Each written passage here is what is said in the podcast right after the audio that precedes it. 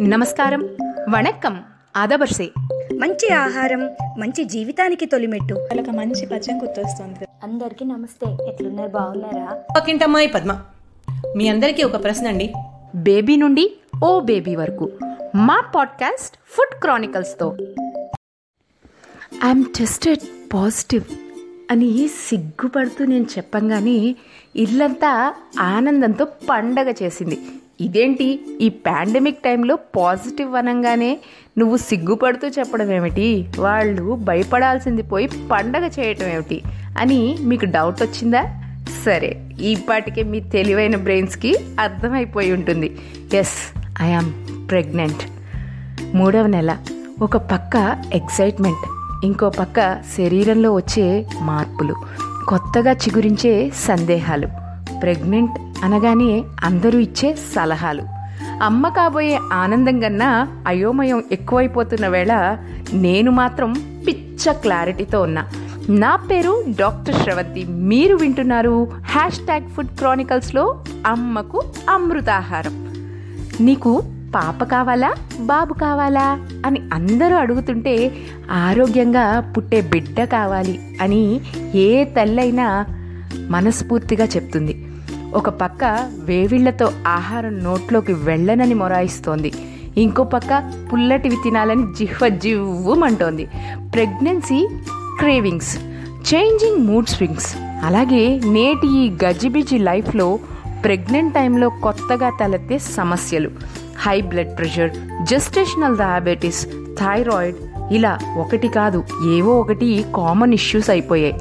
అసలు ఈ వేవిళ్ళకు కారణం ఏంటని తెలుసుకుందాం అనుకుంటే మనకి రోజువారీ ఇచ్చే ఐరన్ సప్లిమెంటేషన్ వల్లేనని అర్థమైపోయింది.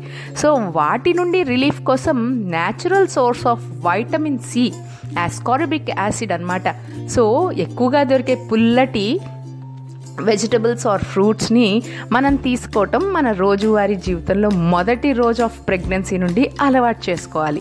అలాగే గట్ బ్యాక్టీరియా అంటే మన పొట్టలో ఉండే మంచి బ్యాక్టీరియా వృద్ధి చెందటానికి న్యాచురల్ సోర్స్ ఆఫ్ ప్రొబయోటిక్ ఫుడ్ని అలవాటు చేసుకోవటం ఇంకా ప్రధానం.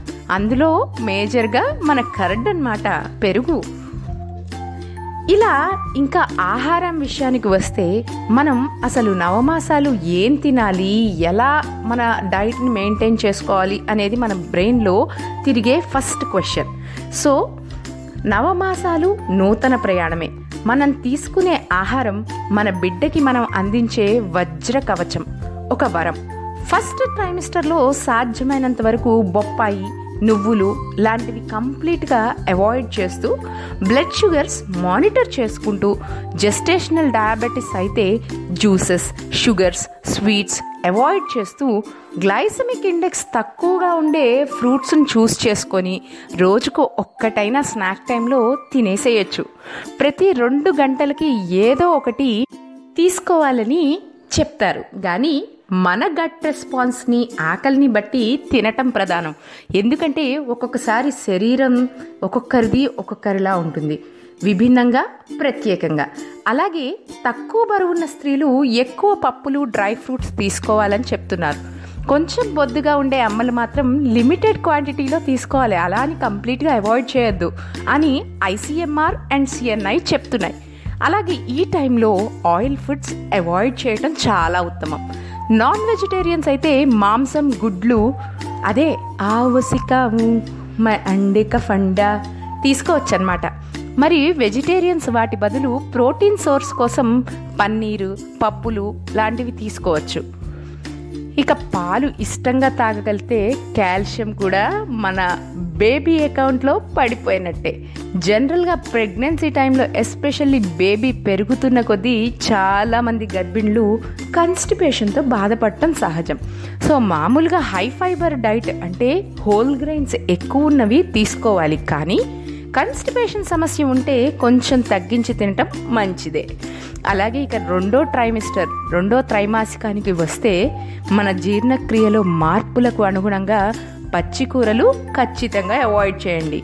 ఉడికించిన కూరలు కానీ సెమీ బాయిల్డ్ వెజిటబుల్స్ కానీ తింటే మన బొజ్జ సేఫ్ మన బుజ్జాయి కుష్ అలాగే ఈ సెకండ్ ట్రైమిస్టర్లో మనం తినే ఆహారమే మన జూనియర్స్ జీవితంలో తినటానికి ఇష్టపడతారు. అలాగే ఏదైనా ఫుడ్ ఎలర్జీస్ లాంటివి బిడ్డకి రాకుండా ఉండాలి అనుకున్నా కూడా ఆ ఫుడ్స్ అన్నీ చెక్క చెక్క మనం సెకండ్ ట్రైమిస్టర్లో లాగించేయటమే అనమాట యాజ్ ఏ మదర్ మనం డెఫినెట్గా తినాలి. It works. నన్ను నమ్మండి. పుట్టబోయే బేబీ జీవితం రంగులమయంగా ఉండాలనుకుంటున్నారా? అమ్మలు మనం తీసుకునే ఆహారం బ్యాలెన్స్డ్ డైటే కాకుండా కలర్ఫుల్ ఫుడ్స్ మన రోజువారీ ఫుడ్లో ఇన్కార్పొరేట్ అయి ఉండాలి. ఇంకా థర్డ్ ట్రైమిస్టర్ తింటే ఆయాసం తినకపోతే నీరసం. ఇది మన అమ్మ అయ్యే స్టోరీలో క్లైమాక్స్ పార్ట్ అనమాట ఈ టైంలో నువ్వులు తీసుకోవచ్చు. దీనివల్ల మన శరీరంలో పోస్ట్ డెలివరీకి కావాల్సిన కాల్షియం వృద్ధి చెందుతుంది. అలాగే కట్లు పంజరి లాంటి ట్రెడిషనల్ ఫుడ్స్ మనం తీసుకోవాలి. ఎందుకు అని అడుగుతారా? గోంద్ లాంటి ఎన్నో ఆయుర్వేదిక ఇంగ్రీడియంట్స్తో ఈ ఫుడ్స్ని తయారు చేస్తారు. సో దీనివల్ల మనం బేబీ పుట్టాక తల్లిపాలు బాగా పడతాయి. అలాగే పోస్ట్ డెలివరీ నడుం నొప్పి రాకుండా హెల్ప్ చేస్తుంది. కుండా ఉండడానికి ఈ ఐటమ్స్ చాలా హెల్ప్ చేస్తాయి. అరే కాయగూరలని చెప్పాను చూసారా ఇందాక? దానితో కదంబం చేసి తింటే ఉంటుంది చూడండి. అబ్బబ్బబ్బబ్బబ్బా ఆ టేస్టే వేరండి. సో ఖచ్చితంగా కదంబం లాంటివి ట్రై చేసి చూడండి. కిచిడి పెసరపప్పుతో కానీ మినప్పప్పుతో కానీ ఎప్పుడైనా తిన్నారా? అది మీరు రెగ్యులర్గా ఇంకా ఈ కడుపుతో ఉన్నప్పుడు తింటూ ఉండండి. దానివల్ల బేబీకి చాలా హెల్తీగా ఉంటుంది. ఇక లాస్ట్గా కాబోయే అమ్మల కోసం డైట్ గురించి ఇన్ని చెప్పాను కదా. ఇంకో ముఖ్య విషయం ఉంది. డిన్నర్ రాత్రి ఆరు గంటల లోపే కానిచ్చేసేయండి. అలాగే ఒక గ్లాసుడు పాలు పడుకునే ముందు తాగండి. పాలంటే ఇష్టం లేనివాడు మజ్జిగ తాగండి. శారీరక వ్యాయామం తప్పనిసరి. మానసికంగా ఉల్లాసంగా ఉండటానికి మీకు నచ్చిన హాబీ ఎంచుకోండి. ఉల్లాసంగా ఉత్సాహంగా ఉండండి. నిద్రపోయేటప్పుడు నెలలు పెరిగే కొద్దీ మనకి నిద్రపోవడానికే ఇబ్బందిగా అనిపిస్తుంది.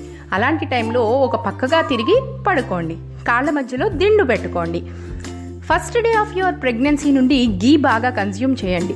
దానివల్ల వెయిట్ గెయిన్ అయిపోతాము. మళ్ళీ అది తగ్గించుకోవడం కష్టమని అనుకోవద్దు. డైజెషన్ బాగా జరుగుతుంది.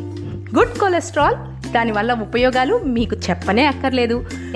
ఇక డ్రై ఫ్రూట్స్లో వైటమిన్ డి బి ఈ బాగా ఉంటాయి. So natural source of vitamins దొరుకుతుంటే యాక్. ఆ సప్లిమెంట్స్ ఎందుకంటారు? చెప్పండి.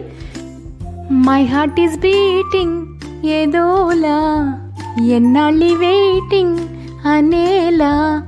నాకు పుట్టబోయే బిడ్డ కోసం నా మనసు పాట పాడేస్తోంది. మరి మరిన్ని ఫుడ్ అప్డేట్స్ కోసం ఫాలో అవ్వండి ఫుడ్ క్రానికల్స్ పాడ్కాస్ట్ అండ్ అప్పటిదాకా సెలవు సైనింగ్ ఆఫ్ డాక్టర్ శ్రవంతి.